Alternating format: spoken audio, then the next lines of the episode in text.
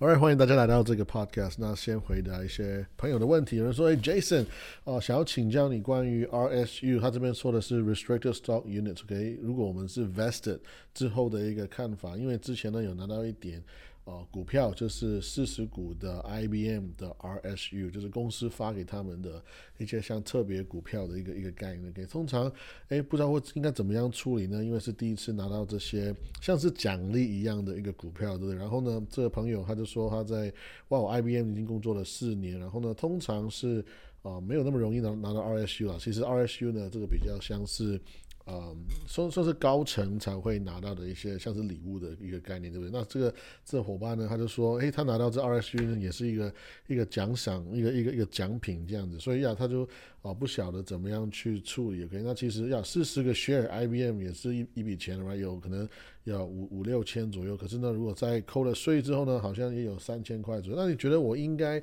要把这个 RSU 应该把它卖掉呢，去投资其他东西，还是说？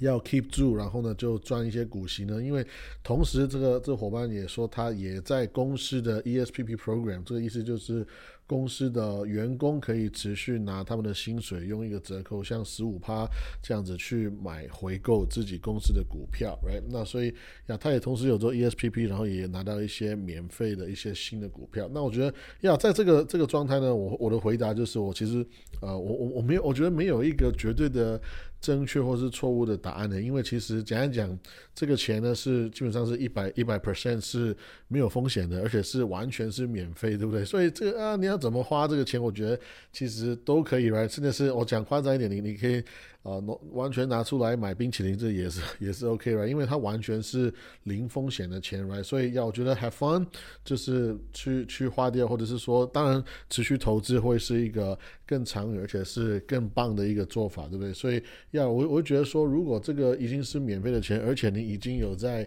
啊，做一个定期在买自己公司的股票的话，那我觉得为了你的投资组合的大小来着想的话，那可能我会考虑把这个免费的钱再去投资啊一些别的公司来比如说 maybe 啊。大盘也可以啊，SPY 或者是 Google 啊、Facebook 等等之类，right？因为这个这个做法只是说，因为你在持续买自己工作的公司的股票，其实它在你的组合的股权呢是会越来越大、越来越多的。所以，既然你突然有一个免费送你的一大笔钱的话，那我觉得，哎，那其实这个钱拿去买别的股票，这个其实也是一个算是。呃，diversify 分散风险的一个一个做法，其实这边这个回答有这个这个问题有很多很多的做法，我觉得也没有一定是呃对或是错的。可是如果是我的话，我在一家公司，尤其是 SME 五百的公司打工的话，那基本上我会继续的。使用我们的 ESPP，就是那些啊员工回购自己公司股票的一些 program，因为你总是会有一些很棒的折扣，而且我觉得呀，IBM 这个公司如果有一个不错的折扣，这是存销股票，这个也是一个不错的一个做法，right？所以呀，我我如果是我的话，我可能会拿那个啊一笔的，就是送给我的那笔钱呢，去啊买其他的股票来因为基本上。哦，我两边都可以兼顾得到，因为我也同时在增加我在 IBM 的股权，我也是定期不定额的去买更多，我而且我也是可以把啊这个多出来的钱呢，是做出一个，我觉得好像呃可能会波动比较大，OK，可是呢未来的机会会更多的啊一个一个配置，我觉得这样是蛮不错的，OK，那有人说，嘿，Jason，我买了一个。啊，target 的 call，OK，call option，OK，然后呢，哇，现在呢，我现在是在赔钱的状态，赔了九十趴，然后呢，我这个合约还剩两百多天，那我其实本来一开始的计划是啊，要等到可能一百二十天的时候呢，我就要把这个。单给结算，OK。可是呢，现在感觉整体的趋势是一个下降趋势，可能要到明年才会有机会反转。所以，亚可以给我一些意见吗？那 First of all，其实我觉得趋势哦，这个真的是很难讲的，因为比如说像现在七月呢，我们有也有说，像 Target 它可能会把他们非常多的库存要拿出来卖，因为其实因为供应链的关系，因为通货膨胀的关系呢，其实他们的货其实实在是。完全是一个 overstock，完全是一个非常饱满的一个状态。所以其实呀，这个也很有趣的地方，就是他们可能会在短期内呢，就是做一个呃大拍卖，来一个一个。一个一个便宜一个一个像有点像是把 Christmas 直接把圣诞节呢推前，right？所以要我在短期内我们可以看到呢，很多的店面开始会把他们的库存拿出来卖，这个其实会造造成什么事情呢？就是呃，可能会稍微来对抗一下通货膨胀，因为你有很多的货品的话，你在其实其实我们通货膨胀就是供应 supply and demand，对不对？那你今天有很多的 supply 的话，其实很多的供应呢，基本上就可以把那个价格就是压低，那而且对呃民众来讲是一个更舒服的做法，而且也可以帮助公司的营收，right？所以我觉得在短期内呢，有可能要 target 也会有一个短暂的上升趋势，不不不，谁知道，对不对？所以我觉得要呃这个其实。就回到说买 option 呢，就是其实买选择权这个呃商品呢，它有一个啊算是弱点，或者是说有一个风险，就是它有一个时间的限制。因为啊，现在如果大盘大环境好像整体在往下的话，哎，again 我先说，有可能在短期内会有一个小小的反弹，然后再往下，对不对？谁知道？可是我我会预期应该在短期内还是会有一个小小的一个反弹的。OK，那我我不晓得这个。呃，像是像 Target 他们把这些库存要 release 这个动作，是不是就就可以完全解决通货膨胀？这个当当然不是那么容易，right？可是，呃，如果长期假设我们没有解决这个通货膨胀，但是至少短期呢，我认为这个一这一波的释放呢，啊，会在短期内做成一个小小的反弹的，right？但是 again。会不会就这个反弹就跳出那个 channel，就是直接就往上了？这个就比较难说。但至少在短期，我会期待它会往上。But anyway，那这些的趋势都是一些呃预测而已嘛，right？所以呢，那今今。今天如果我买一个 option，然后呢，结果它在亏钱的话，那简单讲就是我看错一个趋势嘛，对不对？而且呢，这会让投资者其实我们会有一个压力，因为这些选择权呢，它是有一个时间的限制来如果哇，我已经现在这个账面上账面我的 option 已经输了九十八、九十五八，其实这个超级讨厌的，因为你明明知道它有一个时间的压力来那如果是我的话，可能我心理上面呢，你已经。已经输了五九十趴九十五趴的话，其实我会假装，我有点像是我当做这个标的已经不存在，因为其实。现在如果把它卖掉结算，我就是拿回来五趴的钱。坦白讲，这个也没有太多的意义了，right？可是如果我要继续持有这个选择权呢，可以还有另外一个一个方法，就是一个一个做法，就是你也可以把它结算，然后拿这个五趴的钱，然后再去更换一个新的合约，然后有点像是间接的继续的持有它。这个或许是另外一个做法了。可是除非你看到一个。啊，非常大的一个非常棒的一个现在的一个看得到的投资机会，right？不然的话，我不会随便的去啊，好像就是把它卖掉。我觉得卖掉那个五帕的钱实在是没有什么太多意义，除非我非常的需要钱，对不对？然后，然后呢，我会情愿就是说。可能继续的持有它，然后等待一个机会来去转换。那另外，如果我看到一些呃吸引的投资的话，那其实呢，我也会做一个比较，就是说，诶，我会重新比较手上这个股票，在这一个价格开始，在这个时间点开始算它上涨的一个机会了。因为我觉得。今天呢，如果你只是看你账面上面的价值呢，哇，五趴，你你你要涨回到一百趴，其实已经是很难的。你要你想想看，如果五趴涨回到一百趴，你其实要多赚二十倍的二十倍的钱，right？但但是呢，如果你拿这个钱，你假设我们从零开始去计算，或者是说时间点，我们重新。计算的话，那我会说这五块钱拿出来，我到底是买回我现在已经持有的股票，还是说那个新来的那个投资机会，会买哪一个回报我更有信心呢？我会再做这样子的一个呃一个比较。OK，那有人说，嘿，Jason，那之前听你说，哎，你有投资一些啊房地产，在美国，我觉得很有兴趣啊，想要多了解房地产。OK，其实啊房地产呢，大家都很熟悉啊，我觉得其实呃每一天我们都接触，我们住的房子就是一个房地产嘛所以。其实大家都很熟悉房地产，可是可能投资房地产，或者是说怎么样去啊靠房地产去赚现金流呢？可能这边可以还是有一些啊讨论的空间，right？那我觉得在美国买房地产，其实啊，当然不同的州份啊，他们的市场的反应也不一样。可是我觉得在像。在台湾，你要买一个房子，其实也不会说差差太多，对不对？那主要就是你要看一个好的地点嘛，right？要你要看一个好的 location，然后你要看看一下那个 neighborhood，你要看一下那个社区，right？那个 community 好不好，right？那我我个人其实，by the way，我觉得这个很有趣，就是我我我觉得呢，我个人呢是更喜欢就是在一个很好的区，OK，很很好的社区，很好的 community，很好的 neighborhood 呢。可是在这个很好的区里面，我买一个比较烂的房子，OK？因为因为什么呢？因为其实，在哦，我我我在这样的做法的话，代表说我可以在一个好的区买一个，用比较便宜的价格买到一个好像外表比较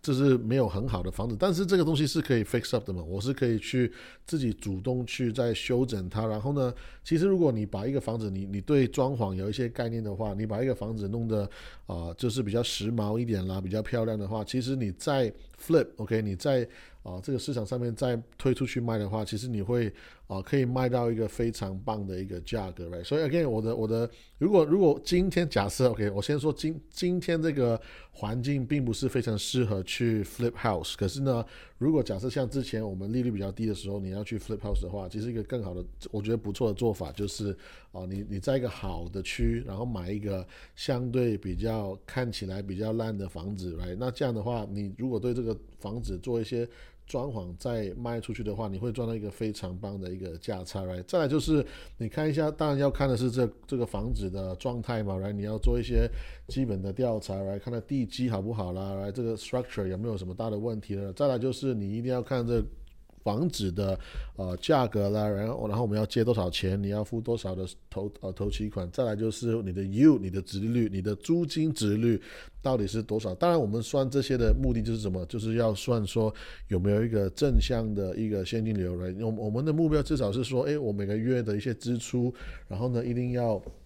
全部扣完之后，哎，我的那个租金还是可以给我一个。正向的现金流的话，那我觉得，尤其是现在我们在一个利率比较高的一个状态之下呢，其实或者说通货膨胀很严重的一个状态之下，其实是一个蛮好的，我觉得买房子的一个方式。那那美国有一些优点呢，有些优势就是像台湾呢，我们买房子可能我们哦那个租金呢，可能一开始可能只是帮助到我们去赔去去付钱给到那个 interest，就是那个利息吧因为我们的房租跟房价是相差蛮多的来可能是前面两三年我都是我的租金一直在帮我 cover 我的利息，然后呢，很多人的买房子的思维就是，OK，我买了之后等他。两三年，我的我的房客一直帮我付那个利息，然后呢，我的房子就是两三年内就是要把它卖掉，然后要赚一个价差，因为，啊，像台湾呢、香港啊那些非常多的房子就是好的地方嘛，好的地方，我的房价一直一直在往上来。如果你去看银行，像台湾银行的的 book value 呢，你会发现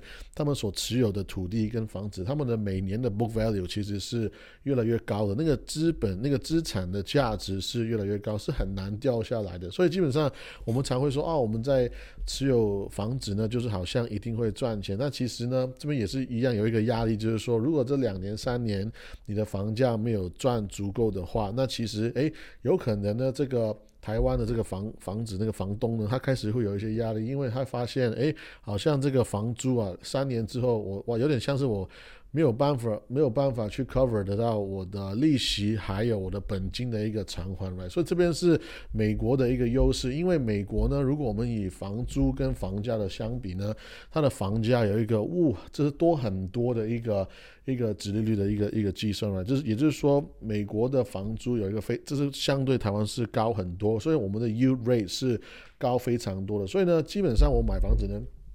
我最低的要求就是，哎，我的这个 yield，我这个房租的回报一定要最少 at least，OK，一定要 cover 我的 mortgage，而且呢，要一定要再给我一个正向的一个现金流，因为这样的话呢，again，在美国，如果我我租一个房子出去的话，我这个租金呢一定是付我的房贷，是不仅是利息，是利息加本金同时偿还的。也就是说，如果我的我的租金它可以帮我。还那个利息，再加上本金的话，而且还可以给我一个正向的一个现金流的话，那我觉得这个会相对比较划算。这样的话，我们就可以同时来建立我们的股东权益嘛，就是比如我的我们的 equity，对不对？再来就是也可以 lower，我可以降低我的。啊，债务就是 at the same time，同时我可以增加我的股东权益，也同时在啊降低我的一个债务，right？所以我觉得这个就是我我在，也我觉得其实这个概念哦，跟跟存股呢，就像我常讲，跟存好的股息成长的股票，其实有很相似的一个一个一个概念吧因为其实像我买好的股息成长的股票呢，我的思维也是，诶，我的租金、我的现金流、我的股息是越来越多，然后呢，我的股票，所以它那个价差也是越来越高，所以我是股息成长，我的现金流的成长，再加上价差，我两个都需要，right？所以呢，在这个我觉得很像买房地产，是因为因为在美国买房子也是一样，我的现金流每一个月进来呢，我有一个正向的。啊，现金流，而且呢，我的 equity，我的本身，我一直在建立我的股东权益，而且呢，这个房价会涨，然后呢，这个呃房租也是会因为通货膨胀也会跟着涨来，所以这两边也是一样，我也是赚价差，我也是要赚这个呃被动收入来，所以要基本上呃，我现在呃买买房子的话，我会一定是注意，就是我我希望呢付了所有的，比如说。哦，房贷，然后呢，我的管理费用，假设我是像我都是请人帮我管理房子的话，然后再哦，你至少要 break even 嘛，至少你不要亏钱，你不要再自己掏钱出来了，或者是说像更好的做法就是你付了所有的费用，可以管理费啊什么。哦，每个月你的 agent 帮你的费用以外，你还可以做到一个正向的现金流的话，那我觉得这个是一个蛮不错的 deal，我觉得是一个蛮值得考量的、考虑的一个方法。OK，那顺带一提呢，讲到这个，我就想到一个我觉得蛮好笑的笑话，就是呢，要 你知道吗？每次讲笑话之前都要说这个是一个笑话，可能就是一个不好的、不不不是很好的示范。But anyway，啊，我还是要跟大家分享，就是呢，我听到有一个人，他就是 complain，他是在抱怨说，哇，他已经。啊，就是在这个地方呢住了十年，然后呢他就付了十年的房租，然后他就很愤怒，他觉得说，哎，我在这个房子住了十年，我帮你帮你这个房东付了十年的租金，哎，这样子我应该是。理理直气壮的说：“哎，这个房子我也有份的，应该是你这个房子要分一点给我嘛。”我觉得我听到这个故事呢，就觉得是哈哈哈笑出来了，因为因为竟然有我我有人会以为说付付一个租金就让他有值得有资格去 claim 一个房子的。呃，拥有权，我觉得真的是太搞笑。这有点像是我今天去麦当劳，我吃了很多的汉堡跟薯条，然后就跟麦当劳 CEO 说：“嘿，你看我这边吃很多麦当劳的汉堡跟薯条，你应该分一点麦当劳的股东权益给我。”这个是一模一样的道理嘛。所以我觉得要有的时候呢，要我我们人呢，我们这是我们缺乏那个。呃，财务知识的那个，那这个也是蛮可怕的，也是我觉得蛮蛮搞笑的。But anyway，这个是这个是 true story，真实的故事。这只是觉得也还是可以跟大家来讲一下。可能有人说，嘿，Jason，那你有投资台湾的房地产吗？要没有，有没有有没有一些好的建议给我分享？OK，然后有人就说，呃，Jason，你很喜欢 Facebook 是不是？我说，呃，其实没有，诶，我只是就是我觉得好的公司在好的价格，我就会想要啊把握那个机会。其实我投资。十几年来，其实我前面，呃，我在很久很久以前，在飞速还在二十几块的时候，我有买一点 Facebook，but that's like 很久很久以前了。所以，呀，我没有特别喜欢 Facebook，我只是觉得，哎。啊，我看到那个机会，或者说价格合理的话，所以我就会参与一点了。可是，要如果它继续跌一个公司，我发现它的商业模式没有问题，它继续跌的话，其实要我不介意，就是啊，越买越多，越买越多。OK，那 Anyway，那最后呢，跟大家分享一下，我觉得这个蛮有趣的一个报道。那作为作为今天的结束，就是呢，我们知道今年呢，我们看到股灾啊，就是有一个下降的趋势嘛所以呢，其实。大家都会说，哎，一个下降趋势呢，其实我们进场呢，啊，首先机会很多，但是因为我们整体在一个下降的趋势，所以其实我们进场买股票呢，需要更谨慎，需要更挑剔来。所以，要我我觉得我们我们在二零二零年两年前就是买什么都会赚钱，可是现在呢，有一个比较大的一个变化来。所以有一家公司叫 XTB Online Trading 呢，它就用市值筛选了五十。前面五十个最大的公司，然后再查用 Google Trend 来看，说哪一家公司是最受欢迎的。所以呢，这些股票接下来跟你分享，就是现在这个市场最受欢迎，就是 most popular，最多人去查询，最多的新闻的价值，最多的趋势，最多的。最夯的那那那十档股票跟大家分享一下。OK，首先这个是以每个月的搜寻量来做一个呃计算的。第一个就是第十名就是 Bank of America，OK，那大家很熟悉的，它一个月呢有二十九万个搜寻，然后呢是 Exxon Mobil 第九名，然后呢 Pfizer，OK，这是四十三万，然后 Meta Facebook Meta Metaverse 呢每个月也是四十五万的呃月搜搜索量，OK，然后这是 Microsoft，然后呢是阿里巴巴，然后是亚马逊，然后第三名是 Nvidia，这就是每个月呢会有八十七万个人就是在一直在搜寻这一档股票，OK，再就是第二名呢是 Apple，这个也是不意外，每个月呢一百四十万个 search，然后呢第一名 Drum Roll，呃，就是呢第一名就是 Tesla，就是要每个月呢会有两百二十万个搜寻，就是光是这一档公司的股票。那我觉得，那其实大家如果你是对趋势是有认识或者说有兴趣的话，你会发现这个名单其实也是可以蛮帮助你去啊，至少做一些短期的，我觉得以交易的角度来看是蛮值得去参考的。OK，那我今天的分享就到这边，我们下次见，拜拜。